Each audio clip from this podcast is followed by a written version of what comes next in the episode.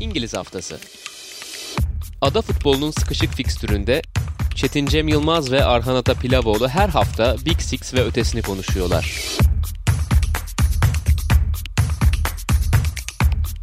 StatsBomb işbirliğiyle. Sokrates Podcast'te İngiliz haftasına hoş geldiniz. Yaz mevsiminin hala sıcak günlerindeyiz. Fakat Premier Lig geri döndü. Ben Çetin Cem Yılmaz, Arhan Ata Pilavoğlu ile beraber yeni sezonu açıyoruz. Öncelikle size hoş geldin diyeyim. Sonra da Arhan sana da hoş geldin diyeyim. Biz de bu arada yaz boyunca pek görüşemedik. Böyle spor dolu bir gündemle geçti yaz. Ama genel olarak nasıl geçti yaz? Görüşmeyle nasılsın? Abi iyiyim. Gerçekten iyiyim ama aynı zamanda yorgunum. Tahmin ediyorum ki sen de öylesindir. Çünkü yani zaten ligler bitti. Hemen Euro başladı. Bir de elbette futbol severler ya da dinleyicilerimiz için bu tarz turnuvalar genellikle 14 günden ibaret olabiliyor ama hani sen de ben de işimiz gereği öncesinde de pek çok iş yapmak aslında zorunda kalıyoruz biraz. Hem öncesinde hem sonrasında. Yani bizim için aslında o 2 haftalar, 3 hafta, 4 hafta gibi oluyor bir paket gibi bakınca. O yüzden biraz yorgunum. Tamamen spora ayrılmış bir yaz oldu diyebilirim. Gerçekten öyle oldu. Hem işte ligler bitti, hemen Avrupa Şampiyonası temposuna girdik. Avrupa Şampiyonası'nda bir de üstüne milli takımın da olması, hem hayal kırıklığıyla bitmiş olsa da hani o bizim için ekstra bir heyecan ve bir yandan da iş yükü yaratmıştı. Şampiyona da çok keyifli geçti aslında. Hani Türkiye dışında çok yoğun, güzel maçlar oldu falan. Turnuva bitti. Hemen kendimizi bu sefer dediğin gibi olimpiyatın gündeminde bulduk ve olimpiyat bitti. İşte önümüzde hemen Premier Lig. Zaten Avrupa'da ligler başladı bile. Hani Fransa'da başladı bu hafta. Almanya'da mesela alt ligler başladı. Championship başladı falan filan. Yavaş yavaş birden işin temposuna girdik. Birazcık senin dediğin gibi yani artık bu yazlar da çok futbolla dolu geçince ne olduğunu anlamadan bir anda kendimizi işin içinde bulduk ve işte Cuma günü Brentford Arsenal maçıyla beraber Premier Lig'de yeni sezon başlayacak ve epey de iyi maçlarla başlıyor. Biz de bu bölümde sezona bir ön bakış yapacağız. Özellikle işte geleneksel olarak Big Six'i konuşacağız. Şampiyonluğun işte geleneksel adaylarını konuşacağız. Hangi takımlar bu ekipleri zorlayabilir onlardan bahsedeceğiz. Sonunda da zamanımız kalırsa Premier Lig'in yeni yüzlerinden de bahsedeceğiz. Özellikle Brentford ilginç bir takım. Norwich ve Watford kısa bir aradan sonra geri döndüğü için belki o kadar fazla sürpriz bir isim değil ama yine de onlardan da bahsetmeye çalışırız. Eğer vaktimiz kalırsa genel olarak sezonun bir resmini çekmeye çalışacağız burada. Son şampiyondan başlayalım istersen.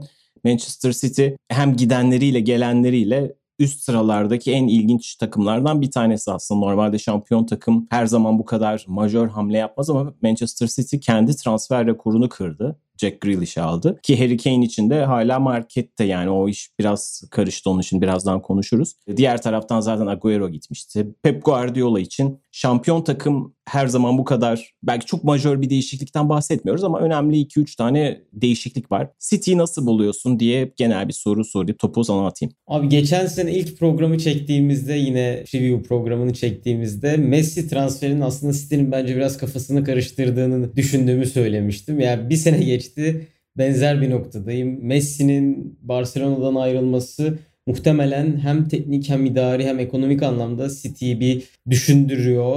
Ya şu an çok yüksek ihtimalle Paris Saint-Germain'e gidecek Messi ama ne olursa olsun Grealish'in üzerindeki baskıyı da arttırdı bence. Messi'nin bir anda boşa düşmesi. Çünkü 10 numarayı ona verdiler. Messi gelebilirdi. O alınmasaydı. Bu konuşuluyor. Şimdi o sırada Manchester City Grealish Messi yoğunluğundayken bir anda Chelsea'nin Lukaku'yu alacağı söyleniyor. Hatta belki bu program yayınlandığında Lukaku resmen Chelsea'de olacak. Chelsea de çok güçlenmiş oldu böylece. Belki Kane'e gideceklerdi. Messi olayı hiç ortaya çıkmasaydı Grealish artı Kane yapacaklardı derken bence Manchester City de Messi'nin Barcelona'dan ayrılmasıyla birlikte bir arafa girdi. Yani ne yapacağını bilememe durumu oldu bence. Dediğim gibi hiçbir şey olmasa bile her şey planlanan gibi gitse dahi Grealish'in üstünde bence zaten bonservis bedelinden doğan bir baskı olacaktı muhakkak ama üstüne üstlük yani biz Messi'yi alabilirdik ve Messi'yi alamadık. Baskısı da sanki Grealish'in üstünde olabilir gibi geliyor bana. Evet gerçekten şimdi Messi'nin Barcelona'dan ayrılışı çok bomba gibi düştü gündeme ve birazcık da zamanlaması da geç oldu. Ağustos ayında oldu. Yani bu iş bir 10-15 gün önce olsaydı dediğin gibi Manchester City belki Harry Kane'le ve Jack Grealish'le değil ilk olarak Messi ile uğraşacaktı. Tam Grealish'i açıkladıkları gün Messi'nin ayrılacağının açıklanması şüphesiz orada bir plan değişikliği yaratmıştır. Yani 100 milyonu Jack Grealish'e değil de bonservisi olmayan bir Messi'ye vermek başka bir opsiyon olacaktı herhalde City için. Yani mümkün olacaktı ama tabii enteresan bir detayda orada Jack Grealish bağlandı da Harry Kane oldu. Çünkü Harry Kane tam o hafta Tottenham'da antrenmanlara çıkmıyordu. Şimdi o haftanın pazartesisinde Harry Kane'in antrenmana çıkması gerekiyordu. Bir hafta boyunca çıkmadı. Perşembe günü Messi açıklaması oldu. Cuma günü Harry Kane sosyal medya hesaplarından bir açıklama yayınladı. Dedi ki işte antrenmanlara çıkmamamın kişisel sebepleri var ama benim profesyonelliğimin sorgulanmasını istemiyorum. Burada detaylara girmeyeceğim ama en azından işte kendisinin takımın elini zayıflatmak için antrenmana çıkmadığını reddetti. Ama çok üstü kapalı reddetti ve çok inandırıcı da bulunmadı. Okuduğum kadarıyla yani Tottenham taraftarları da çok fazla inanmamıştı. Şimdi o Tottenham kısmında da ayrıca geliriz oraya da. Yani şöyle gibiydi. En azından bize yazılanlardan anladığımız. Manchester City'den yaklaşık 150 milyon gibi bir şey istiyor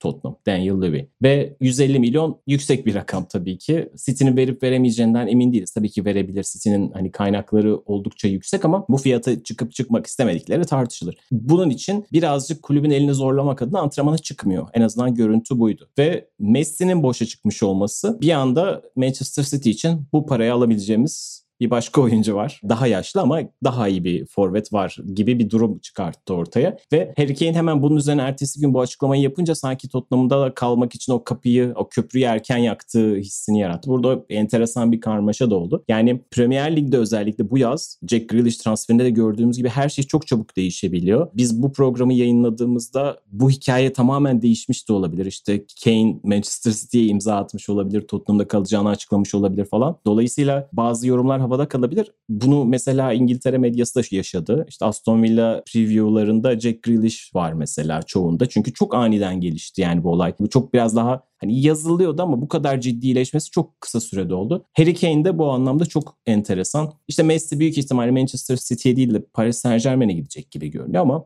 City'ye gitmesi şüphesiz çok fazla dengeleri değiştirecek bir hamle olur. Ama Harry Kane'in gelmesi de benzer şekilde çok acayip şekilde dengeleri değiştirecek gibi olur. Çünkü Manchester City klasik bir 9 numara olmadan oynamaya alıştı. Evet, Agüero'nun sakatlıkları, son 2 sezonda eski performansında olmaması, Gabriel Jesus'un da düzenli olarak istikrarlı oynamaması yavaş yavaş Pep Guardiola'yı bazı çözümlere yöneltmişti ve buradan çok iyi sonuçlar aldığını biliyoruz işte. Phil Foden'ın skor katkısı, İlkay Gündoğan'ın skor katkısı, yeri geldiğinde Kevin De Bruyne'nin sahte 9 oynaması falan. Ama oraya işte Harry Kane gibi ligin gol kralı ve asist kralını koymak çok başka bir etki yaratacak şüphesiz. Dolayısıyla dediğim gibi bütün beklentileri değiştirebilecek bir hamle olacak. Yani Harry Kane'in gelip gelmemesi.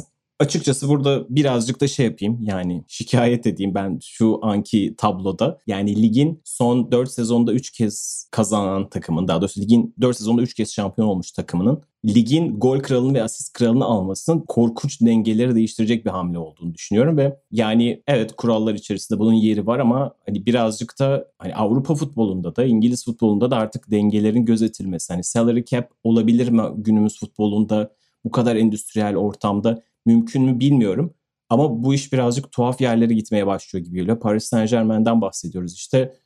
Messi, Neymar, Mbappe, Sergio Ramos, Donnarumma, işte Hakimi iyi toplayabiliyor bir takım. Sadece Fransa değil tüm Avrupa'da güç dengesizlikleri yaratabilecek bir kadro. City bu tarafta dediğim gibi 4 senede 3 kez şampiyon olmuş bir takım. Ligin en değerli oyuncusunu işte 150 milyon döküp alabiliyor. Bir de üzerine Jack Grealish gibi oyuncuyu 100 milyon döküp alabiliyorsa burada biraz rekabet dengeleri açısından bence biraz bir kırmızı ışık yanmaya başlıyor. Tabii futbolun gittiği yer bu yani yıllardır böyle buraya doğru geliyorduk ama artık ilginç bir noktaya geldiğimizi düşünüyorum. Bunu araya sıkıştırmış olayım. Burada mesela şeyden bahsetmek gerekiyor. Yani şampiyonluk adayın senin Manchester City mi hala ve Harry Kane'li ya da Harry Kane'siz olarak yorumunu alayım senden bu noktada. Abi benim evet şampiyonluk adayım Manchester City çünkü zaten bıraktıkları yer çok iyiydi ve onlara rakip olabilecek bir takım var mıydı geçen sene? Yoktu. Evet çok güçlendi kadrolar. Chelsea çok iddialı geliyor.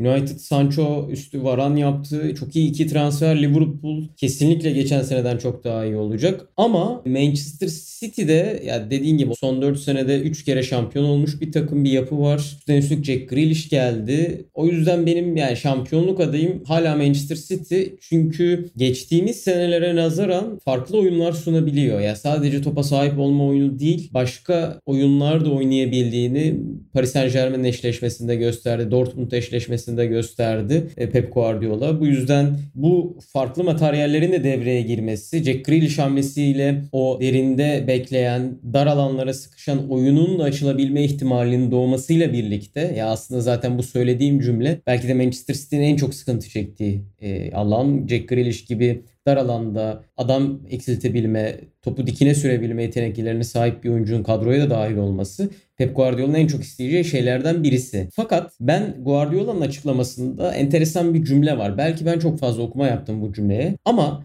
şöyle bir cümle vardı Grealish transferiyle alakalı. Bu teknik direktörün istediği bir transfer olmasının yanı sıra kulübün de istediği bir transfer. Çünkü kulüp belli bir yaş baremi hakkında konuşuyor burada Guardiola. Kulüp belli bir yaşın üstündeki oyuncuları transfer etmeye çok fazla sıcak bakmıyor. Çünkü tekrardan satamıyorlar ya da çok fazla uzun süre kullanamıyorlar oyuncuyu şeklinde bir açıklaması var. Ya ben buradan şunu biraz sanki hissettim. Ki zaten haberlerin zaman çizelgesi de onu anlatıyor. Bana biraz öyle geliyor. Ya ilk Kane'i istedi bence Guardiola. Ama kulüp çok sıcak bakmadı. Çünkü Daniel Levy biliyorsun sen de abi çok büyük paralar istiyor. Kulüpte bu kadar değerli asetlere. Ya Son'u istese birisi Son'a da çok benzer fiyatlar çekecektir Levy. Kane'e de inanılmaz büyük bir meblağ istedi. Bunu verebilir mi? City verebilir. Ama verme tercihi yok bence. Çünkü yaştan geri 29-30 kulüp böyle bir şey istemiyor. Ama bence Guardiola ilk olarak Kane'i istemişti. Çünkü ne olursa olsun Premier Lig gibi bir ligde, dünyanın en iyi ligi olarak adlandırılan bir ligde belki dünyanın en iyi 2-3 santrforundan birini alabilmek otomatik olarak kadronuza 20 gol yazmak gibi bir şey. Baktığınız zaman. Böyle bir lüksü kim istemez? Herkes ister. Üstüne üstlük geçen sene 2 forvet olmadığında evet sahte 9'lu sistem çok iyi işledi ama bir sonraki sene artık takımlar ekstra önlem alacak buna ve bunun çok rahat bir şekilde işleyeceğinin garantisi de yok. O yüzden Kane'i alıp kafamı bir rahata erdireyim demiş olabilir bence Pep Guardiola. Kane'i alamayacağını anladıktan sonra City bence Grealish'e yöneldi. Grealish'le ilgili de planlarını o zaman düşünmeye başladı gibi geliyor ya. Ben bu açıklamadan sanki biraz onu anladım. İlk etapta Kane olsaydı bence bir tık daha mutlu olabilirdi Guardiola. Hatta markette hala Kane'i kovalıyorlar haberlerinin çıkmasının sebebi de sanki biraz bu gibi geliyor bana. Evet aslında Jack Grealish bana da tam olarak bir Manchester City transferi gibi görünmüyor. Yani tabii ki çok yetenekli. Birazcık Guardiola'nın Barcelona'da ve Manchester City'de kullandığı tip oyunculara benziyor. Biraz bir Iniesta tadı ya da bir David Silva tadı alabilirsiniz Jack Grealish'ten. Fakat onlara göre çok daha serbest oynayan bir oyuncu ve bu yaşa kadar da biraz öyle gelmiş bir oyuncu. 25-26 yaşına kadar. Tabii ki bu sisteme adapte olacaktır zamanla olduğu gibi. Pek çok yıldız oyuncu zaman içerisinde olduğu gibi. Fakat aynen ben de açıkçası ilk gördüğüm an ya evet tam bu takımın aradığı oyuncu demedim. Çünkü benzer tipte oyuncular var Manchester City için ve Manchester City'nin olmazsa olmaz aradığı parça bu muydu çok emin değilim. Yani takımda işte Phil Foden da var. Geçen seneyi çok iyi geçirmediyse de Raheem Sterling de var, Mahrez de var. Yani skorer kenar oyuncusu formatı City'de çok fazla var. Yani buraya bir tane daha parça geliyor. Tabii ki Grealish de Foden gibi her tarafta oynayabiliyor, ortada da oynayabilir. Belki onu da yine sahte 9 gibi de kullanacak. Ama evet yani açıkçası City'nin yana yakıla arayacağı pozisyon bu değildi gibi geliyor bana da. Harry Kane geleneksel olarak bir Guardiola oyuncusu gibi görünmese de sonuçta çok fazla kilit açan, dediğin gibi otomatikman size 20 gol yazacak ve yani City'nin ne kadar kolay gol attığını düşünürsek bu çok daha fazla olabilir. Yani Harry Kane'in çok daha fazla gol atmasını da bekleyebiliriz bu takımda. Ve City'nin bazı son birkaç yıldır özellikle Avrupa maçlarında yaşadığı bazı sorunlara da direkt çözüm olabilirdi gibi geliyor Harry Kane. Hani deal'i konuşuyorum. Belki hala bu transferi gerçekleştirebilirler ama herhalde orada bahsettiğin gibi hem yeniden satış ihtimalinin olmaması, 28 yaşında ve belirgin sakatlık problemleri de yaşamış bir oyuncuya işte bu kadar yüksek fiyat verip vermeme gibi sorular da City'nin kafasını karıştırmış olabilir. Yani evet Harry Kane'le ben Manchester City'nin çok ciddi bir şampiyonluk adayı olacağını düşünüyorum. Fakat benim ilk etapta, yani Harry Kane'in Tottenham'da kaldığı ihtimali söylüyorum. Benim şampiyonluk adayım bu sene City değil. Oradan bağlayabiliriz belki Chelsea. Yani birazcık erken konuşuyorum belki. Çünkü City'yi hiçbir zaman karşınıza alamazsınız. Dediğim gibi City öyle bir standart yarattı ki 4 yılda 3 şampiyonlukla. Geçen sezon hani 15 Aralık geldiğinde 8 puan gerideydi. Bu takımdan hiçbir şey olmaz. Bu takımın çöküş dönemi geldi falan denirken olağanüstü bir geri dönüşle 15 galibiyet üst üste aldılar ve 15 galibiyet sonunda 2 ay sonunda bir baktığımızda artık o yetişilmeyecek bir noktaya gelmiş. Şubat ayı bittiğinde lig bitmişti yani. O kadar inanılmaz bir form ve kusursuz bir seviyeye çıkmıştı Manchester City. Yani bunu yaptığınızda zaten ligin geri kalanına yetişmesi çok kolay olmuyor. Yani bu çok büyük bir standart. Haliyle City'yi şampiyonluk adayı olarak görmek biraz hani cesur ve belki sonunda komik duruma düşürebilecek bir iddia. Yani çünkü şunu düşünüyorum. Liverpool'un şampiyon olduğu ve bir puanla kaçırdığı sezonları da düşünerek onun da aslında bir yerde kredisini City'ye yazıyorum. Çünkü City öyle bir seviyeye çıkarttı ki bu işi. Bu ligde kazanmak için 38 maçın 30'unu kazanmak zorundasınız'a getiriyor bu işi. Geçen sene birazcık daha az puan kazandılar ama o da biraz şeyden dolayı, yani şampiyon olacakları belli olduktan sonra Şampiyonlar Ligi'ni önemsedikleri için biraz ligdeki bazı maçlarda da normalde yapmayacakları puan kayıplarını da yaptılar açıkçası. Bunu da söylemek gerekiyor. Yoksa City çok daha rahat yine 30 galibiyeti alırdı. Bütün bunları yine alt alta koyuyorum açıkçası ama yani geçen seneki seviyeye bir noktada eğer o santrfor sorununu çözmezlerse çıkmaları zor gibi geliyor. Çünkü en azından ligde daha fazla takım onları hedefleyecek gibi geliyor bana. Bu benim iddiam en azından. Ama tabii ki şu anda hem pek çok otoritenin, işte bahis şirketlerinin favorisi Manchester City. İngilizlerin ya da işte İngilizce'deki o team to beat denen şey var. Yani eğer o ünvanı istiyorsanız yenmeniz gereken takım, geçmeniz gereken takım Manchester City. Son 4 yıldır, 5 yıldır olduğu gibi bu ligin standart takımı onlar. Haliyle bana da öyle geliyor. İstersen kapatalım mı City'den, diğer takımlara geçelim mi? Geçelim abi, direkt Chelsea'ye bile geçebiliriz istersen. Chelsea'ye geçelim. Ben de hızlıca buradan bağlayayım. İşte şampiyonluk adayım neden Chelsea? Birazcık açıkçası çok da açıklamaya gerek yok belki de. Çünkü 2020'nin başında Tuchel geldikten sonraki Chelsea'nin neler yaptığı ortada. Chelsea geçen sezona müthiş bir transfer hamlesiyle başlamıştı. İşte çok sayıda yıldız oyuncuyu kadrosuna katmıştı. Fakat Frank Lampard'ın işte ikinci sezonu bu kadrodan verimi alamayarak geçmişti. Fakat işte Tuchel geldikten sonra öyle bir form yakaladı ki Tuchel hem ligde ve Avrupa'da o kadar özel takımları yenerek Şampiyonlar Ligi şampiyonluğuna imza attı ki yani görevdeki ilk 2 aydan sonra 3 aydan sonra bu takıma 2-3 sene içerisinde mutlaka bir şampiyonluk kazandırır hissini bana vermişti. Şu anda bunun için erken gelebilir belki. Fakat işte o Mayıs ayındaki Şampiyonlar Ligi zaferi bence çok önemli bir eşik atlattı. Yani beklentilerimi bir seneye öne çekmiş diyebilirim. Yani ben kaç sene değil artık bu sene şampiyon yapabileceğini düşünüyorum Tuchel'ın. Sebebi açıkçası dediğim gibi ortada. Yani görevdeki ilk yarım sezonunda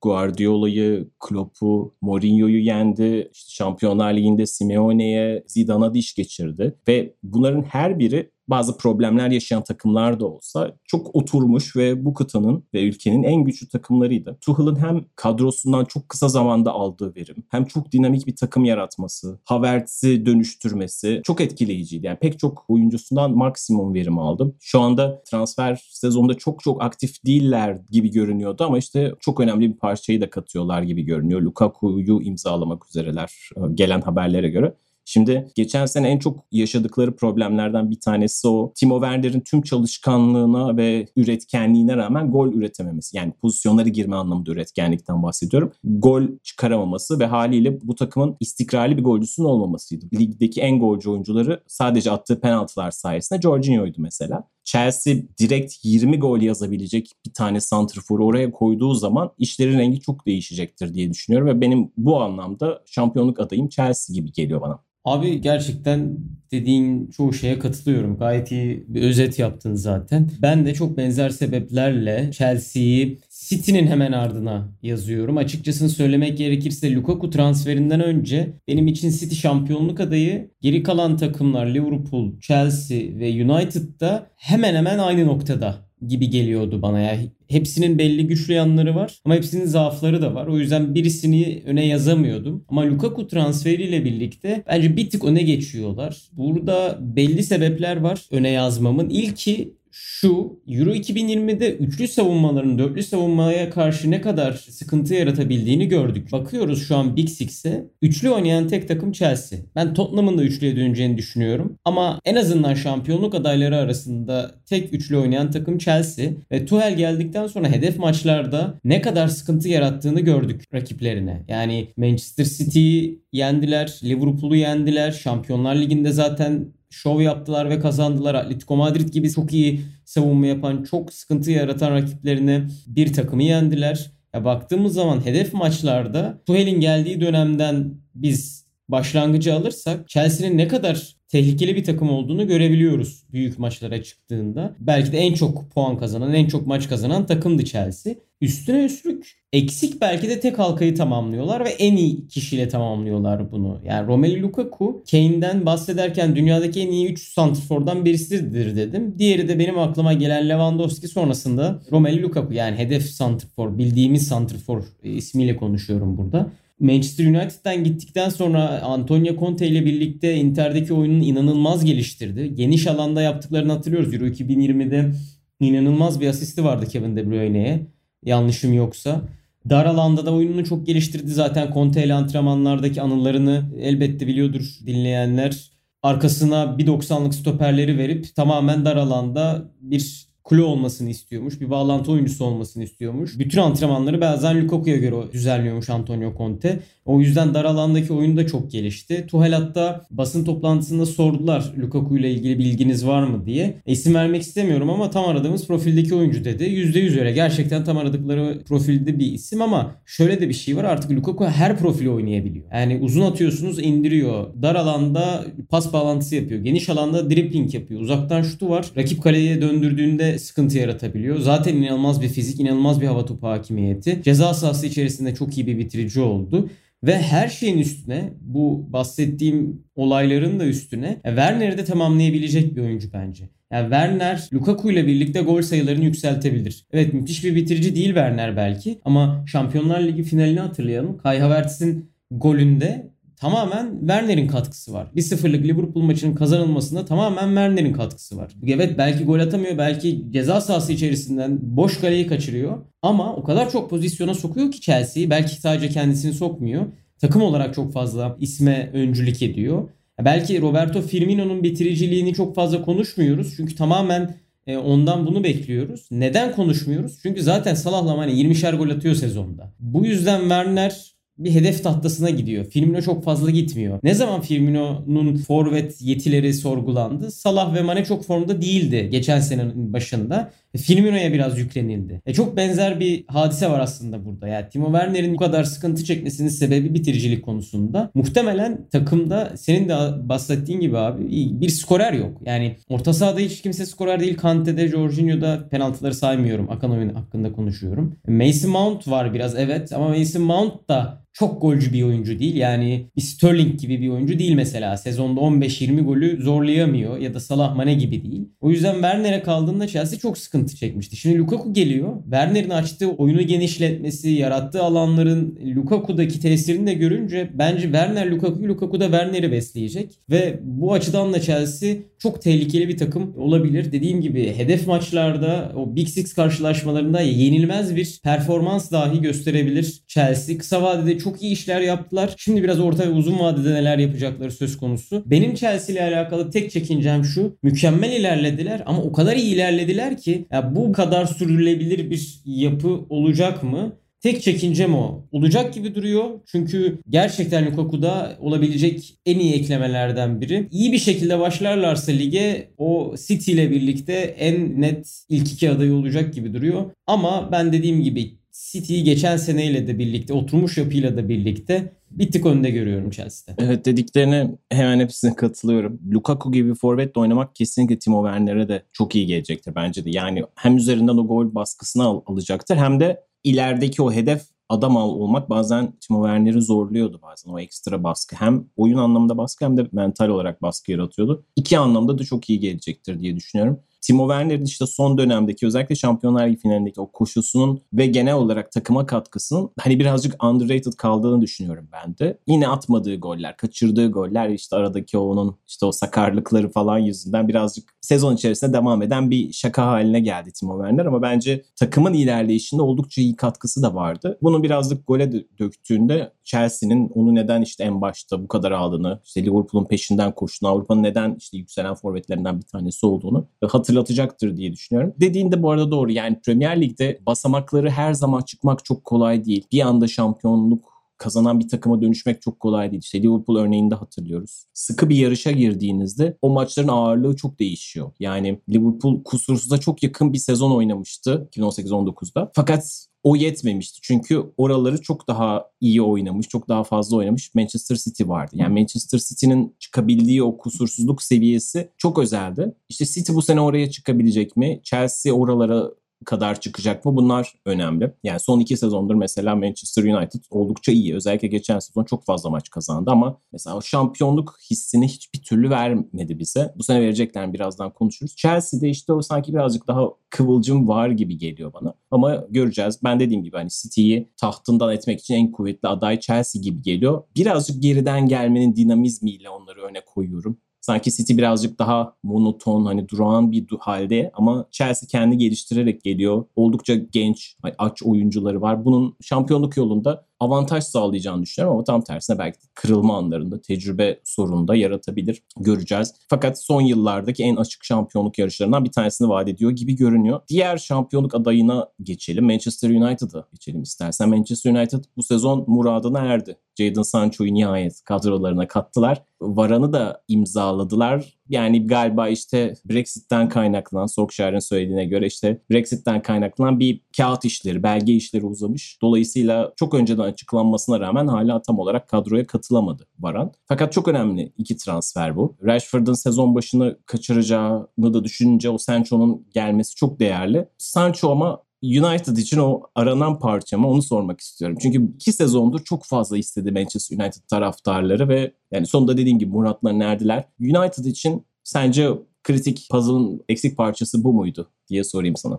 Bence eksik parçaların ikisini de tamamladılar. Yani Jadon Sancho'nun ben eksik parça olduğunu düşünüyorum ama bir eksik parçaları daha var bence. O da az önce bahsettiğimiz Lukaku kıvamında bir golcü. Yani United'da da evet çok gol atan oyuncu var. Sancho da bunlara bir ekleme olacak. Ama hala şampiyonluk için yeterli mi? Pek emin değilim. Yani Varane stoper hattını bir üst seviyeye çıkartacak gibi duruyor. Zaten Harry Maguire İngiltere ile birlikte de çok iyi bir sezon geçirdi. United'ın hücumcularındaki temel problem ya bir... Evet Cavani çok iyi bir santrfor ama 38 hafta boyunca ondan optimum performans alamıyorsunuz. Biraz sıkıntı bu. Rashford ve Martial'in problemi de genellikle kanat forvet gibi oyuncular olduğu için kenarları bazen çok iyi kullanamıyorlardı. Kanat oyuncusu değillerdi. Daniel James zaten bir bitirici değil. Sadece geniş alan maçlarında, geçiş oyunu oynayacağı maçlarda Solskjaer'in tercih ettiği bir oyuncu profilindeydi. Ama şimdi Jadon Sancho hem gol katkısı verebilir, hem size genişlik sağlayabilir, hem dar alanda adam eksiltebilir. Ya bu yüzden ben United'ın istediği oyuncu olduğunu düşünüyorum. Ama her şeyi noktalamış bir transferde değil. Yani Lukaku bence Chelsea'nin bütün sorunlarına çözüm olabilecek bir oyuncu profilinde. Çünkü Chelsea'nin zaten çok fazla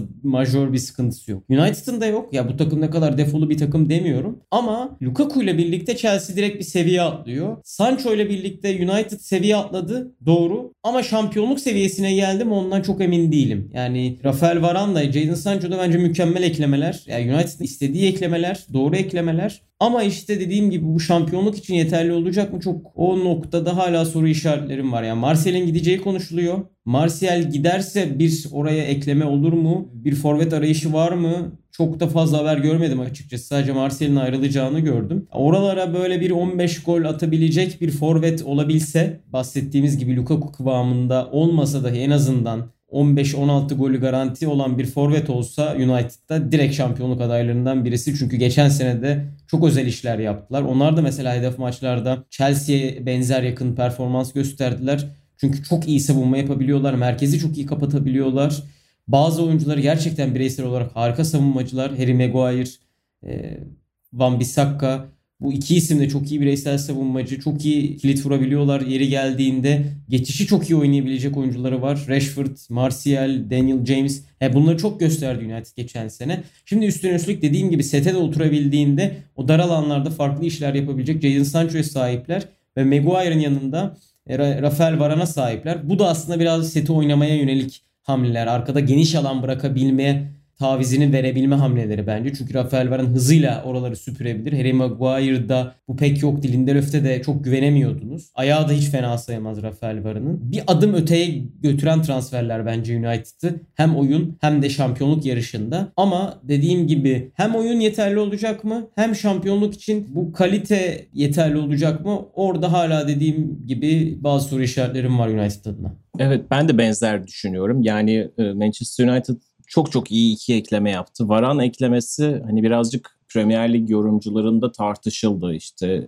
Real Madrid'deki tüm başarılarına karşın işte başka bir ligden geliyor. Daha yavaş, futbolun daha yavaş oynandığı bir ligden geliyor falan diye. En başta Rio Ferdinand'ın mesela böyle bir tepkisi oldu. Birazcık İngiliz yorumcularının İngiltere Ligi'ne çok odaklanmasının ve diğer ligleri aşağıda görmesinin sonucu olduğunu düşünüyorum. Bence Varane yani çok iyi bir transfer oldu.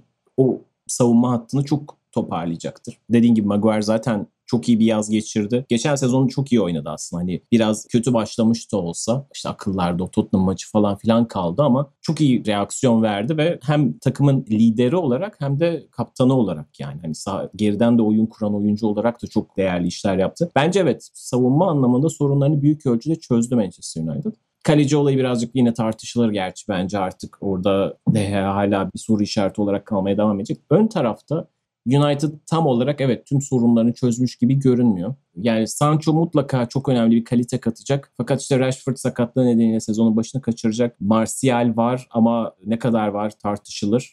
Covid arasından sonraki oynadığı bölüm mesela 2-3 aylık bölüm çok iyiydi. Ama o dönemi kariyerin başka bir döneminde hiç göremedik Martial'ı. Orayı tekrar yakalayabilecek mi? Cavani geçen sene yine sezonun ikinci yarısını çok özel bir performans sergiledi ama artık 34 yaşında ve bu yaz tatilinden, milli aradan sonra daha geç döneceğine dair de bir açıklama geldi. Haliyle bir sezonun başını kaçıracak o da. Tüm bunlar düşünülünce bazı oyuncuların performansları çok ön plana çıkıyor. Yani Bruno Fernandes'in geçen senenin ilk yarısında oynadığı gibi çok sırtlaması gerekebilir. Tabii bu sefer yine bir yardımcısı olacak Sancho gibi. Fakat yine de muhtemelen gol ve asist yükünü bu ikilinin çekmesi beklenecek. Çünkü işte dediğim gibi Rashford yok, Mason Greenwood belki ondan bir gol katkısı beklenebilir. Yani United'ın şampiyonluk için gereken noktadan ben de dediğin gibi hani böyle Lukaku ayarında, yani tabii ki Lukaku olmak zorunda değil ama bir tane Cavani'nin belki 5-6 yaş genci bir oyuncu olsaydı tamam diyebilirdim. Fakat birkaç parçada bir eksiklik var gibi geliyor. Bazı günler Fernandes çalışmadığında ya da Sancho o gün kilidi açamadığında ne olacak adı dedirtiyor biraz United. Fakat yine de bence de ligin şu anda en iyi takımlarından bir tanesi. Geçen sene ikinci bitirmiş bir takımdan bahsediyoruz ve üzerine işte Jadon Sancho ve Varane gibi iki ekleme gelmiş. Normalde yani ikinci bitiren takıma böyle iki ekleme yaptığınızda şampiyonluk adayıdır. Yine şampiyonluk adayı tabii. Fakat bu kimya nasıl oturacak onu görmek gerekiyor. Benim tahminim yine City ve Chelsea'nin arkasından üçüncü olacaklar hissi veriyor bana. Fakat United'ın bu sene artık şampiyonluk yarışına girmesini bekliyorum. Dolayısıyla geçen sene birazcık bu yarışı hani ama ateşin üzerine biraz su dökmüştü. Genelde bu konuyu biraz soğutmuştu Solskjaer. Hani biz bu yarışın içerisinde değiliz diye takımından baskı almaya çalışmıştı. Bu sene artık United'ın yarışın içinde olmasını bekliyorum. Bakalım ne olacak. Benim açıkçası şu anda üçüncü bitirmelerini bekliyorum diyeyim. Yani sezon öncesi preview'larda bunları söylemek çok kolay olmuyor ama bu üçlü arasında üçüncü sırada olacağını düşünüyorum. Liverpool'u geride bırakacaklarını tahmin ediyorum yine. Buradan Liverpool'a geçelim. Liverpool çok sancılı bir sezon geçirdi. Çok fazla sakatlıklarla boğuştu. Gerçekten kolay kolay çoğu takımın kaldıramayacağı talihsizlikleri yaşadı. Başta Van Dijk'ın sakatlığı olmak üzere. Bu sezona birazcık daha umutlu giriyor Liverpool. Çünkü hem sezonu biraz daha pozitif bitirmişti. 10 maç yenilmediler. O 10 maçta 30 puanı 26'sını topladı Liverpool. Hiç beklenmedik bir şekilde ligi 3. bitirmeyi de başardı. Bütün o kaostan sıyrılarak bir de işte o Alisson Becker'in golü falan filan diye gerçekten o kadar kötü bir sezon en fazla bu kadar pozitif bir noktada bitirilebilirdi Liverpool adına ve öyle de bitirildi. Bu anlamda birazcık Van Dijk'ın da geri dönmesi Liverpool'da pozitif bir hava yaratıyor. Şampiyonluk adayı mı? Açıkçası şu anda Liverpool'u bu öndeki 3 takımdan daha geride görüyorum. Fakat ne kadar olsa Liverpool geçen senenin sonunda verdiği reaksiyonla bir ışık verdi. Vermedi değil. Yani geçen sezonda bazı zamanlarında verdiği işte pırıltılar, işte bazı hedef maçları kazanabilmesi. Sezonun ilk yarısındaki Chelsea ve Tottenham maçlarından bahsediyorum. Ya da en sondaki Manchester United. Her ne kadar Manchester United'ın ana odağı o gün lig olmasa da değerli galibiyetlerdi Liverpool'un adına. Fakat işte Liverpool sene boyunca o Van Dijk'ın sakatlığı ve diğer bütün oyuncuların sakatlığından çok çekti. Çok fazla parçalarla oynadı. Dolayısıyla geçen sezon Liverpool'a nasıl bir gösterge olur bunu çok bilmiyorum. Ama geçen sene şu konuşuluyordu Liverpool'da. Yeniden yapılanma şart artık. Belli bir dönemin sonuna gelindi. Öndeki üçlü artık yeterince işlemiyor falan. Açıkçası bunların neredeyse hiçbirisi gerçekleşmedi. Liverpool adına bir yeniden yapılanma yazı olmadı. Wijnaldum gitti. Savunmaya bir hamle geldi. Konate geldi Leipzig'ten. Van Dijk'ın iyileşmesi çok önemli. Van Dijk hazırlık maçlarında oynamaya başladı. Büyük ihtimalle lige de başlayacak şu anda. Bu Liverpool'un en önemli haber. Robertson'ın son hazırlık maçında bir sakatlığı var. Çok ciddi olmadığı söyleniyor. Kendisi öyle bir tweet attı. Bütün bunlar düşünüldüğünde işte Wijnaldum'un gidişiyle beraber artık hani orta sahada Fabinho ve Thiago'nun daha fazla ön plana çıkacağı bir ikili olacak gibi görünüyor. Düzen olacak gibi görünüyor. Ön tarafta belki benzer olan şüphelileri yine göreceğiz. Fakat Liverpool geçen sene Blackburn'e kiraya verdiği Harvey Elliott'ı hazırlık maçlarında çok kullandı ve Elliott çok iyi pırıltılar gösterdi. Liverpool adına 18 yaşında çok şey beklenen bir oyuncuydu ve bu yaşında beklenenden daha fazla forma alabilir açıkçası. Bu sezonun enteresan hikayelerinden bir tanesi olabilir. Jota da aynı şekilde devreye girecek. Bütün bunları koyduğumuzda Liverpool adına daha pozitif bir sene gibi görünüyor. Çok ciddi transferlerle çok işte çehresi değişen bir takımdan bahsetmiyoruz. Fakat geçen seneki şanssızlıkları yaşamadığı sürece Liverpool yarışın içinde olacaktır gibi geliyor. Birazcık uzattım ama sana topu atayım burada Liverpool için neler düşünüyorsun? Abi Liverpool'un en kritik noktası nasıl dönecekleri elbette. Dönüşleri en kritik takım. Yani Chelsea'nin aşağı yukarı nasıl döneceğini tahmin ediyoruz. United oturmuş bir kadro. Uzun süredir kurulan bir kadro. City keza öyle. Ama Liverpool'un nasıl döneceği hepimiz için biraz soru işareti. Dediğin gibi gündemde yenilenme süreci vardı ama sadece tek bir transfer yaptılar diyebiliriz. Elle tutulur. Üstüne üstlük oyuncular bir yaş daha aldı, Wijnaldum kaybedildi vesaire. Böyle bakınca biraz negatif bir tablo varmış gibi duruyor. Ama şöyle de bir şey var. Bu takım geçen sene bu sakatlıklar olmasaydı evet bence oyun sorunluydu. Daha bu Leeds United maçından ortaya çıkmıştı. Geçişlerde çok kırılgan bir yapısı vardı. Ama ne olursa olsun bu kadar da kötü bir şey olmayacağı çok açıktı. Evet belki yine şampiyon olamayacaktı bu takım ama ikinci olacaktı, üçüncü olacaktı diye düşünebiliriz. Çok daha yüksek puanla öyle söyleyeyim. Gelinen noktada bunu düşünmek gerekiyor diye düşünüyorum. Çünkü Jota'nın da dahil olduğu düzende Liverpool yine bir bilinmezlik yaratabiliyordu rakiplerine karşı. Evet biz Firmino'nun, Salah'ın, Mane'nin ne yapacağını, Andrew Robertson'ın sağdan da Trent'in ne yapacağını artık çok iyi biliyoruz. Rakipler bizden daha iyi biliyor elbette. Ama Jota'nın dahil olmasıyla birlikte 4-2-3-1 biraz farklı şeyler sunuyordu. Yeri geldiğinde Salah'ın en uçta olduğu, Jota'nın kenardan geldiği ya da orta sahada 10 numara olarak Salah'ın oynadığı Firmino, Jota, Salah, Mane, o dörtlü hücum hattının ortaya çıkması, beklerin gelmesi vesaire derken orada bir bilinmezlik yaratmıştı Liverpool. Ta ki işte artık tamamen oyuncuların sakatlanmasıyla birlikte Fabinho'nun stopere geçişi vesaire derken başka bir hikaye konuşmaya başladık biz. Bu yüzden o bilinmezlik hala bence Jürgen Klopp'un cebinde bu bir. İkincisi Fabinho'nun orta sahaya geldiğinde ne kadar farklı işler yaptığını, takımı ne kadar toparladığını biliyoruz. Bu stoper transferleriyle birlikte geçen sene az biraz olsun tekrardan hatırlamamıza yardımcı oldu. O Şampiyonlar Ligi yürüyüşünde. Bu yüzden bu sene de Fabinho'nun ben çok kilit bir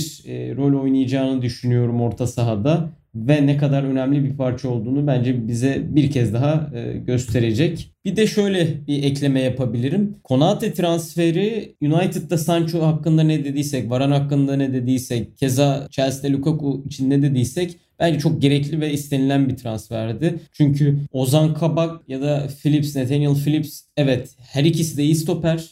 Her ikisi de belli bir seviyenin üstünde stoperler.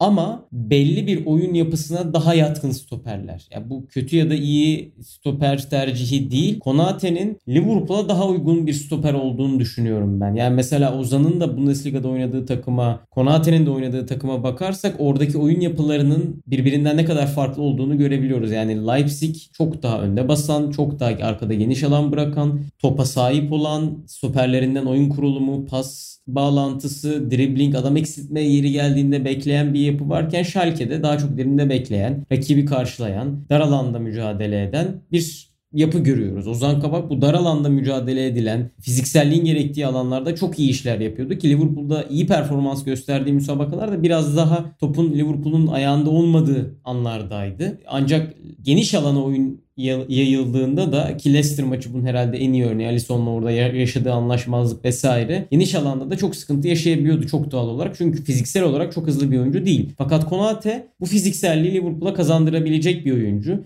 Van Dijk'ın nasıl geleceğini aslında çok bilmiyoruz. Van Dijk'ın da gelmesiyle birlikte Konate Van Dijk ikilisi Liverpool'un bir dönem çok güçlü karnı olan orta saha stoper hattını tekrardan ortaya çıkabilir. O yüzden Konate transferini çok değerli buluyorum. Ama günün sonunda eleştirilere ya da insanların kafasındaki soru işaretlerine de katılmamak elde değil. Bir bilinmezlik yaratmıştı Jürgen Klopp sezon ortasında Jota ile birlikte, doğru. Ama bu ne kadar yarayacak, ne kadar devam edebilecek, Liverpool'u bu ne kadar ileriye taşıyacak? Bunlar elbette kafa kurcalayan şeyler. O orta saha yapısı güçlüyse Liverpool'un, bence hep güçlü oldular. En büyük artıları oydu. O yoğun orta saha, ısıran orta saha, topu çok hızlı kazanabilen orta saha. Bunu görebilirsek Liverpool'dan, ki çok kolay mı bilmiyorum bunu görebilmek, yine bence o ilk iki arasındaki en kuvvetli adaylardan birisi olabilir. Ama en net yorum yapamayacağım takım Liverpool, çünkü çok görmedik. Geçen seneyi nasıl tamamladılar, kafa yapıları neydi, bunu da tam bilmiyoruz. O yüzden hepimiz için bence sanki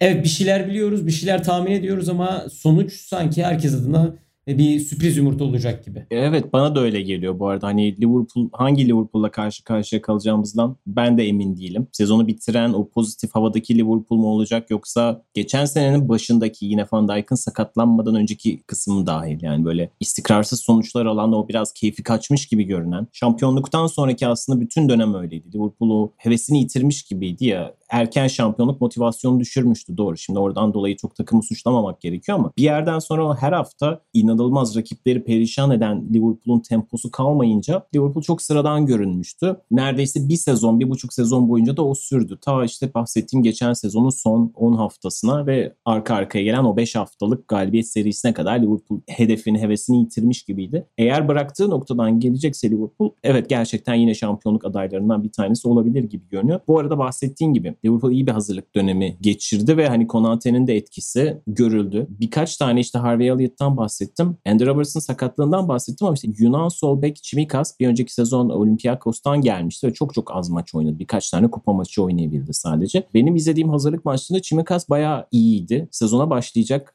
öyle görünüyor. Bir değişiklik olmazsa, yani Jürgen Klopp'un planlarında bir değişiklik olmazsa. Şimdi mesela oradan enteresan bir şey çıkabilir diye düşünüyorum. Minamino çok tartışılan bir oyuncuydu. Liverpool'da ilk şeyde görünmüyordu ama hazırlık maçlarını da iyi geçirdi. İşte Harvey Elliott'tan bahsettim. Jota hala yeni bir oyuncu sayılabilir çünkü işte sakatlıklarla boğuştu ilk sezonunda ve haliyle tam performansını çok kısa gösterebildi ve çok özel bir etki yaratmıştı. Liverpool'un geçen seneki en parlak noktalarından bir tanesiydi. Hani bu tip oyunculardan bir ekstra gelecek mi? O önemli olacak. Onun dışında klasik olarak takımın hücum gücü Salah, Firmino ve Mane'ye bakacak gibi. Salah'la Mane'nin ilk defa bir yazı boş geçirmiş olması da şey geliyor, pozitif görünebilir. Oradan belki birazcık daha diri çıkacaklar bu oyuncular. Liverpool adına enteresan olacak şüphesiz. Yani geçen sezonu birazcık hani tatilde gibi geçirmişler. Tatil demeyeyim de hani gerçek Liverpool'u pek fazla izleyememiştik bütün bu sakatlıklardan dolayı. Eğer sağlıklı kalabilirse takım, Liverpool'un nasıl döneceğini görmek enteresan olacak. Buradan da Kuzey Londralı komşulara geçelim. Kısaca Tottenham ve Arsenal'ı da konuşalım. Tottenham aslında birazcık Harry Kane üzerinden değerlendirdik. Şimdi Mourinho sonrası yeni teknik adam Nuno Santo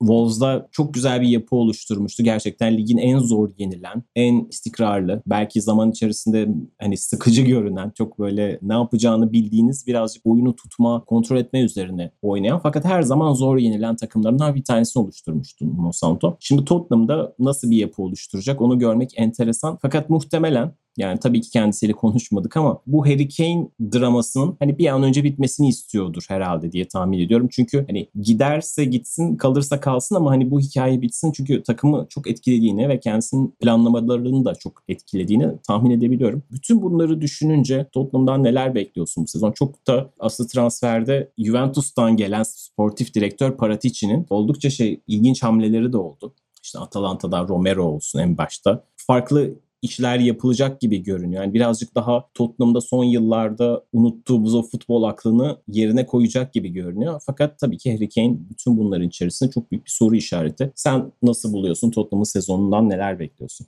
Abi açıkçasını söylemek gerekirse Harry Kane süreci çok iyi yönetilmedi. Yani hem Harry Kane açısından hem Sancho çok iyi bir sınav vermedi. Kulübün zaten çok iyi bir sınav veremeyeceğini tahmin ediyorduk. Çünkü ayrılmak isteyen bir oyuncu ve kesinlikle satmayı düşünmeyen bir kulüp. Ve Harry Kane orada arada kaldığı gibi, dediğin gibi o City konusunda biraz bahsettik. Muhtemelen ben City'ye gideceğim diye düşünüyordu kafasında. Aslında bu da Grealish transferiyle biraz bağlantılı. Yani antrenmana çıkmayacak kadar emindi belki de City'ye gideceğinden.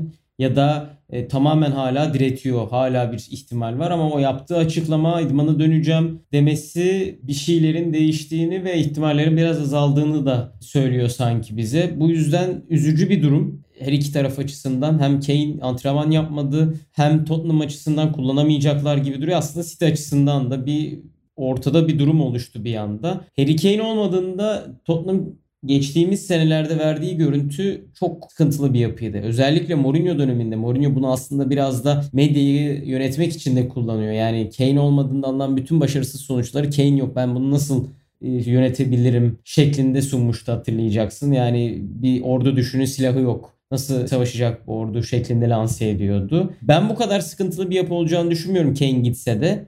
Ama Kane'in varlığıyla Kane'in yokluğu arasında zaten otomatik olarak 30 gole yakın bir şey oynuyor. Yani geçen sene takımın tek sonla birlikte gol silahıydı. Hem asistleriyle hem golleriyle gol kralı, asist kralı noktasına gelmiş bir oyuncudan bahsediyoruz. Tartışmaya gerek yok zaten Kane'i. Santo'nun dokunuşlarına gelecek olursak, dediğim gibi en büyük dokunuşu Kane'siz de bu takımın bir şeyler yapabilecek potansiyele getirmek olur. Dörtlü oynuyorlar şu an hazırlık maçlarında görebildiğim kadarıyla. O beni biraz şaşırttı çünkü Wolverhampton'da üçlü yapıyı çok iyi oynatmıştı ve üçlü oynatmak pek çok açıdan Tottenham'ın işine gelebilecek bir şey. Şu yüzden söylüyorum bunu. Savunmada hep böyle sakar hatalar yapan bir Tottenham defansı hatırlıyorum ben. Hava toplarında sıkıntı yaşayan, yenmeyecek golleri yiyen, gol beklentisinin altında kalan, savunma anlamında gol beklentisinden daha fazla goller yiyen. Mourinho'da mesela Konate belgeselinde hatırlıyoruz. Çok kızıyordu savunmasına. Biraz daha sert olmalısınız, biraz daha çirkin oynamalısınız şeklinde. Haksız da sayılmazdı belli açılardan. Bu yüzden aslında orada üçüncü bir stopere eklemek hatta otomatik olarak personeli arttırıyor ve biraz daha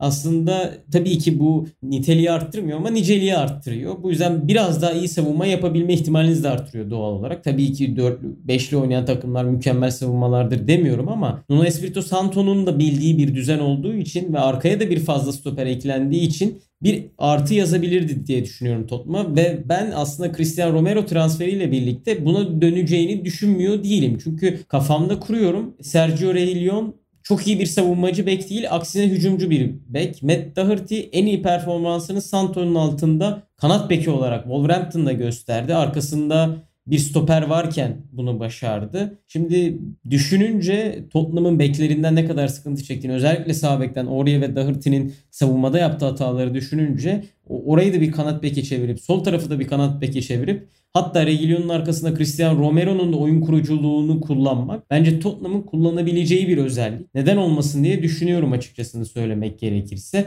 Çünkü Romero Atalanta'da da gösterdi ki oyun kurulmana da ekleme yapabilir. Tottenham'ın Endombele'nin de gideceği konuşuluyor. Orada yaratıcılık dozunu en azından belki top taşımayla, savunmadan orta sahaya birinin top taşımasıyla birlikte farklı noktalara taşıyabilir diye düşünüyorum. Tottenham üçlüye geçmesiyle birlikte. Bakalım, iyi bir takım kurmuştu Wolverhampton'da Sancho. İyi bir savunma yapısı vardı.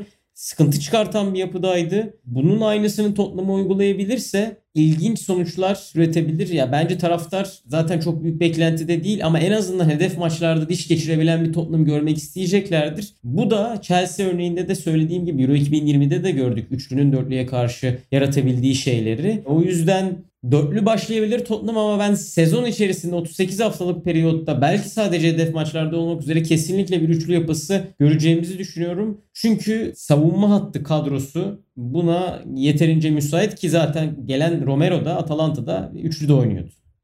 Evet, bütün bunları düşününce birazcık Tottenham adına sanki yapılanma zamanları başlıyor gibi geliyor açıkçası. Hani Harry Kane gider mi gelir mi o ikisinden bağımsız olarak. Bütün bunları düşününce bahsettiğin noktalar çok değerli. İşte Wolves'da üçlü oynaması. Burada yani Spurs adına birazcık geçiş sezonu olacak gibi. Bu taraftarın da dediğin gibi beklentilerinin çok yüksek olmadığını tahmin ediyorum. İlk 4 için belki işte Harry Kane kalırsa tekrar hayaller kurdurabilir. Fakat orada bir ilişkide bir yıpranma söz konusu oldu. Hani o bağların tekrar onarılması gerekecek. Yani tabii ki futbolda insanlar her zaman pozitifi düşünmeye odaklıdır. Yani taraftarlar duygusal bakarlar ve diyelim ki Harry Kane kalmaya karar verdi. İyi de başladı. 2 haftada 3 gol attı. Sonra yavaş yavaş bu yaz unutulur. Bu böyle olmuştur her zaman yani. Steven Gerrard'ın bile Chelsea'ye gitmek üzere olduğu bir yaz olmuştu yani. Şu anda hiç düşünülemiyor bile böyle bir şey ama o dönem bir gerçeklikti bu. Olmak üzereydi.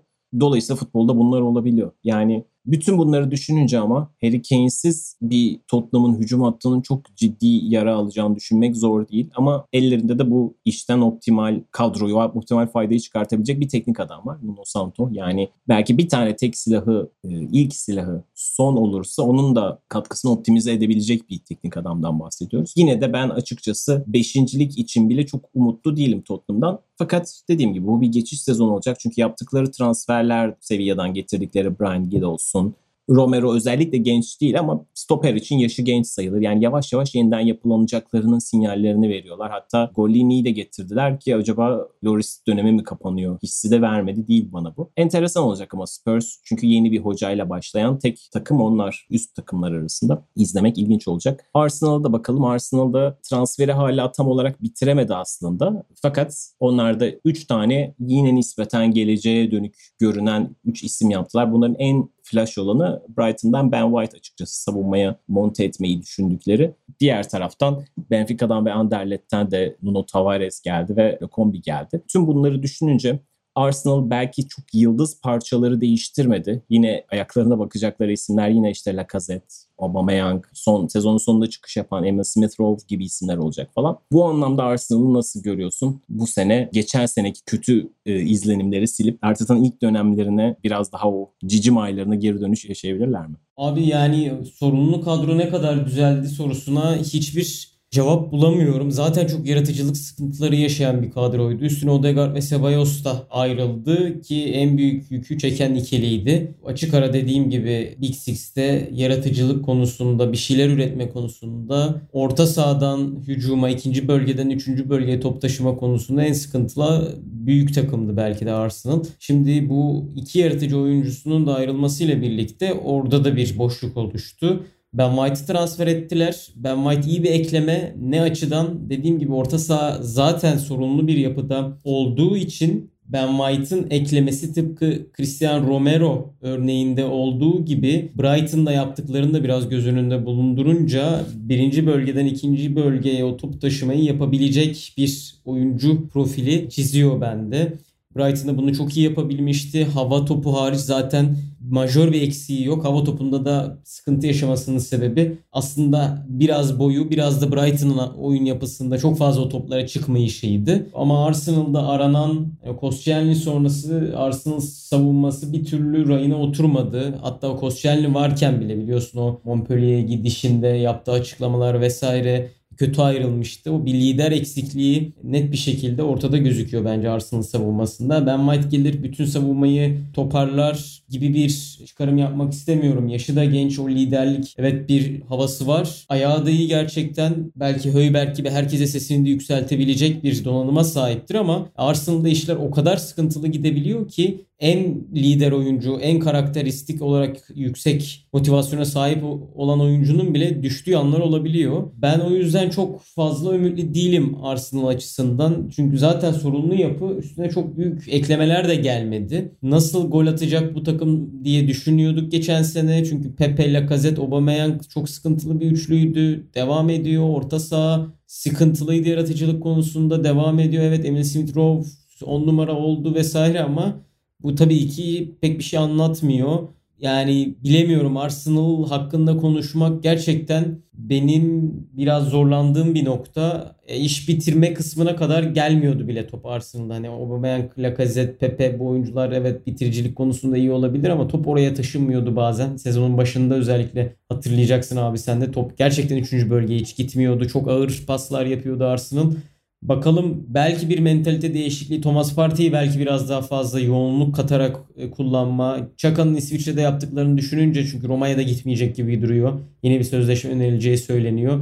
Onun da devreye girmesiyle birlikte belki biraz da orta sahadan yaratıcılık yerine yoğunluk, fiziksellik talep edip, tıpkı Çaka'nın İsviçre milli takımında yaptığı, Partey'in Atletico Madrid'de yaptığı gibi böyle bir oyuna bürünebilir mi Arteta bilmiyorum ama onun için de hücum oyuncularının gerçekten preste çok iyi olması gerekiyor. Ve çok iyi bir savunma yapısına ihtiyaç duyuyorsunuz. Ya beşliyle, üçlüyle ya da Madrid'deki, Atletico Madrid'deki gibi çok sağlam bir 4-4-2 ile merkezi kapatan bir şeyler yapmanız gerekiyor. Ama bunlardan hangisini Arsenal yapacak gerçekten emin değilim. Ve bu transfer dönemi de pek yardımcı olmadı sanki. Evet, öyle görünüyor. Bu arada az önceki telaffuzumdan dolayı özür dilerim. Belçikalı Anderlet'ten gelen oyuncunun da Albert Sambi Lokonga. O da merkez orta saha oynuyor. Onu özür dilemiş olayım. Kötü telaffuzdan dolayı, kötü söylediğim için. Bir enteresan nokta bana şu geldi. Geçen sene Arsenal'ın kiralık verdiği Joe Willock, Newcastle'da çok iyi bir performans sergiledi. Yani biraz Jesse Lingard benzeri bir parladı. Ve Newcastle gerçekten ligde tuttu. Hatta hani ligi çok rahat bitirmelerini sağladı. Çok da iyi bir formla bitirmelerini sağladı. Ve Willock buna rağmen Arsenal'da kalamadı. Arsenal tekrar Newcastle'a satacağı söyleniyor. Yani maddi olarak belki bir açıklaması vardır. İşte 25 milyon gibi bir para alacak Arsenal. Dolayısıyla bu yaz transferlerini belki kompanse edecek ama takım bu kadar durağan görünürken, yani çıkış anlamında böyle formu yukarı giden çok az oyuncu varken neden bir kıvılcım sağlayabilecek bir oyuncularından bir tanesini de satıyorlar? Bunu çok anlamadım. Arsenal'ın hala transferi tamamlamadığı da yazılıyor bu arada. James Maddison için çok uğraştıkları söyleniyor ama muhtemelen o transfer de olmayacak. Bu ayarda büyük bir transfer yapacak durumda da görünmüyorlar. Ben de açıkçası çok pozitif görmüyorum Arsenal'ın durumunu. Çünkü her şey kadro demek değildir ama kafadaki, işte Arteta'nın belki kafasındaki oyunu bize gösteren doneler de çok fazla görmedik. Yani çok iyi, sert bir taktik takımı olursunuz. Az önce bahsettiğimiz Wolves gibi. İşte ligde 5. 6. sırayı öyle kovalarsınız. Süperstarlarınız olmasa bile, ya da işte süper yıldızlarınız, işte mesela Wolves'un yaptığı Raul Jimenez gibi, Traore gibi. Sizin de öyle bir iki tane tabii ki yıldızınız var. Arsenal'da da var böyle oyuncular, iş yapabilecek oyuncular. Fakat bu oyuncuların güçlü yanlarını gösterebileceği bir düzenek bile kuramıyorsunuz. 1,5 sezonda bunu ilk sezondaki kupa maçlarında ve birkaç tane hedef maçta gösterebilmişti Arsenal. Bunu söyleyebiliriz Arteta dönemindeki. Fakat geçen sezon boyunca neredeyse hiç gösteremedi. Bu anlamda ciddi bir teknik direktör dokunuşuna ihtiyaç olacak gibi görünüyor. Arteta'nın hani bu sezon bir numarası varsa göstermesi gerekiyor gibi. Çünkü kadro birazcık limitini belli ediyor görünüyor. Ben açıkçası yani Tottenham'ı da Arsenal'ı da 5.lik için çok zorlanacaklarını düşünüyorum. Arsenal'ın çok 5.lik adayı olduğunu da düşünmüyorum. Belki büyük konuşmuş olacağım ama 6.lığın bile aslında ağzında olduğunu düşünüyorum. Biraz süremiz de açtığımız için çok fazla detaylı giremeyeceğiz ama hangi takımları baş altına aday görüyorsun diye oradan kısaca bir topu sana atayım. Bu ilk 6'yı ya da ilk 4'ü diyebiliriz. Hangi takımlar zorlayabilir? Bu sezon senin işte merakla beklediğin, iyi olacak dediğin takımlar hangileri? Şöyle kısa bir geçiş yapalım, bunları konuşalım. Sonra yavaştan bağlayalım. En çok merak ettiğim takımı söyleyeyim abi. Çünkü eğer girersek 6'lıya Leicester'dan, West Ham'dan, Leeds'ten, Everton'da beni tezle birlikte neler yapacak, onları da çok merak ediyorum doğrusu ama en çok merak ettiğim takım Aston Villa. Çünkü Grealish'i sattılar ve böyle çok büyük transferlerden sonra gerçekten gri olmuyor. Ya gerçekten o para çok iyi harcanıyor veya çok kötü harcanıyor. Burada işte aklıma ilk gelen örnek Lambert'ların alındığı dönem. Luis Suarez'in satışından sonra Balotelli'lerin, Lambert'ların geldiği dönem Liverpool'da. Aston Villa'da çok iyi harcamış duruyor. Yani Buendia geldi, Tonazebe geldi, Danny Ings geldi. Danny Ings, hatta Twitter'a o gün girdiğimde kimse beklemiyordu Danny Ings transferini. Herkes çok şaşırdı. Çok iyi bir transfer. Southampton'ın geçen sene hem toplu hem topsuz oyunda çok büyük katkıları oldu. Gol katkısı çok iyi seviyedeydi. O açıdan Aston Villa'nın neler yapacağını çok merak ediyorum. Grealish'in yerini yine Norwich'ten Cantwell'le doldurulacağı söyleniyor. Grealish'e benzer yetenekleri olan, kilit pas, dribbling becerileri olan, tabii ki Grealish kadar üst düzeyde değil ama Grealish'ten daha az top kullanarak bunları yapmaya çalışan bir oyuncu. Norwich'te o sistemde, Falke'nin yapısında çok istikrarlı şekilde bunları sunabilmişti. O yüzden Cantwell'in de gelişiyle birlikte Aston Villa o ilk 7, 6, 8, ilk 10 içerisinde kesinlikle olacak gibi duruyor. Zaten geçen sene 11. bitirmişlerdi. Üstüne bir basamak atacaklardı normal şartlar altında da sanki. Ings'in gelişi, Buendia'nın gelişi, Cantwell'in gelişi ki Buendia Norwich'te Premier Lig'de oynadığı dönemde inanılmaz işler yapıyordu tek başına. Sanki Grealish'e benzer hatta karşılaştırmalar görüyordum o dönemlerde. Cantwell, Buendia, Ings başka bir yapıya dönebilirdi gerçekten. Leon Bailey de var bir de. Evet onu da unuttum. O da Leverkusen'le Belçika'dan Leverkusen'e gittiğinde inanılmaz işler yapmıştı. Abi müthiş harcadılar bence parayı. Bu yüzden Everton'la birlikte en çok merak ettiğim takım Aston Villa olacak. Evet ben de açıkçası Aston Villa'dan bahsetmek istiyordum. Sen güzel toparladın. Başkanları da mesela Jack Grealish'in gittiği gün bir video açıklaması yaptı. Çok hoşuma gitti. Oldukça şeffaf anlattı süreci. İşte bugünün gelmesini hiç istemiyorduk ama geldi diye. Sonuçta Jack Grealish de çocukluktan beri Aston Villa taraftarı, yani o kulübe neredeyse gözünü açmış bir oyuncu. Yıllarını vermiş. 19 yıl boyunca bu kulübün bir parçası olmuş ve Aston Villa'yı işte alt ligden de çıkartan adam. Haliyle burada kalmasını istiyordu bütün taraftarlar ve sözleşmesine o serbest kalma bedeli olarak hani normalde karşılanmayacağını düşündüğümüz bir rakam koymuştuk diyor başkan bile. Fakat normalde zaten işte 100 milyonun verilmesini beklemiyorlarmış. Verildikten sonra da biz Grealish'in boşluğunu tek bir oyuncuyla doldurmayacağız dedi Christian Perslow. Onun sahaya kattıklarını farklı oyunculardan almaya çalışacağız dedi. Bunu da bu kadar şeffaf açıklaması çok hoşuma gitti benim. Tam da senin bahsettiğin gibi bu transferlerin her biri işte Buendia belki işte Grealish'in o yaratıcılığını kapatacak ama Danny Ings skor katkısı tarafında fayda sağlayacak. Leon Bailey işte Leverkusen'daki ilk sezonlarında çok daha parlak, tam bir wonder kiddi yani çok daha başka yerlere gelmesi bekleniyordu. Biraz gelişimi durmuş gibiydi. Ben burada da çok iyi işler yapabileceğini düşünüyorum. Çünkü bu takımda öyle güzel bir yapı kurmuştu ki Dean Smith, yani küçümsemek için söylemiyorum. Trezeguet ya da David Luiz gibi oyuncular bile çok özel performanslar sergileyebiliyordu. Bu anlamda ben de açıkçası Aston Villa'dan oldukça heyecanlıyım. Rafael Benitez'i çok seven birisi olarak Everton'da neler yapacağını ben de merakla bekliyorum. Fakat hazırlık dönemi çok iyi görünmedi. Biraz transfer anlamında da elleri kolları bağlıydı. Sigurdsson'la ilgili çok sıkıntılı durumlar var. Ona belki ilerleyen haftalarda tekrar değiniriz. Richarlison çok yoğun bir yaz geçirdi. Hem Copa America oynadı hem üzerine olimpiyatlar oynadı. Yani çok iyi bir yaz geçirdi aslında. Olimpiyatlarda da çok iyiydi. Fakat yani bunun yorgunluğuyla gelecek. Zaten sakatlanmaya çok teşne bir oyuncu. Ne olacak göreceğiz. Açıkçası Everton'dan çok aşırı umutlu değilim ben ama bir Rafael Benitez takımı hafife alamazsınız. Leeds United şüphesiz yine izlemesi enteresan takımlardan bir tanesi olacak. Brentford biraz alt ligden Leeds United ya da Sheffield United benzeri bir momentumla gelebilir gibi görünüyor. Birkaç senedir hem Britanya futbolunun hem böyle futbol hipsterlarının belki yakından takip ettiği, bildiği bir hikaye. Hem o Danimarka'daki işte Midland ve Brentford'un sahibi aynı. Boldaki o data devrimi üzerine okuyanların bildiği bir takım. Onu da belki ilerleyen haftalar daha detaylı konuşuruz. Çok sayıda kuzeyli oyuncu var ellerinde. İşte Danimarka'dan bu yaz yarı final oynayan Danimarka'dan oyuncular da var. Norveçli oyuncular da var falan filan. Çok enteresan bir karışım. Ve santrforları Ivan Toney Championship'in gol kralı olarak geliyor. Onu da izlemeye değer buluyorum. Yani iyi bir başlangıç yaparlarsa ki ilk hafta sezonun açılış maçında Arsenal'la oynuyorlar. Çok böyle bir sürprize imza atabilirler. Öyle bir hava veriyor bana. Genelde böyle takımlarda iyi başlarsa gerisi gelebiliyor. Yani ilk 2-3 haftada aldıkları bir 5 puan, bir 6 puan falan filan bir anda o takımlara bambaşka bir momentum veriyor alt ligden gelen takımlarda. Dolayısıyla Brentford'u da izlemeye değer diye düşünüyorum. Fakat baş altı için yine en ciddi aday Leicester City gibi görünüyor. Bana 5.lik için, yani ilk 5 için diyeyim. Şimdi 5.likle sınırlandırmayayım. Çok iyi yönetilen bir kulüp. Çok sıklıkla anlatıyoruz. Patson Daka da geldi bu sene ve Community Shield'daki galibiyetleri de biraz City'yi eksik yakalamış olabilirler. Fakat ne olursa olsun Manchester City'yi yendiler.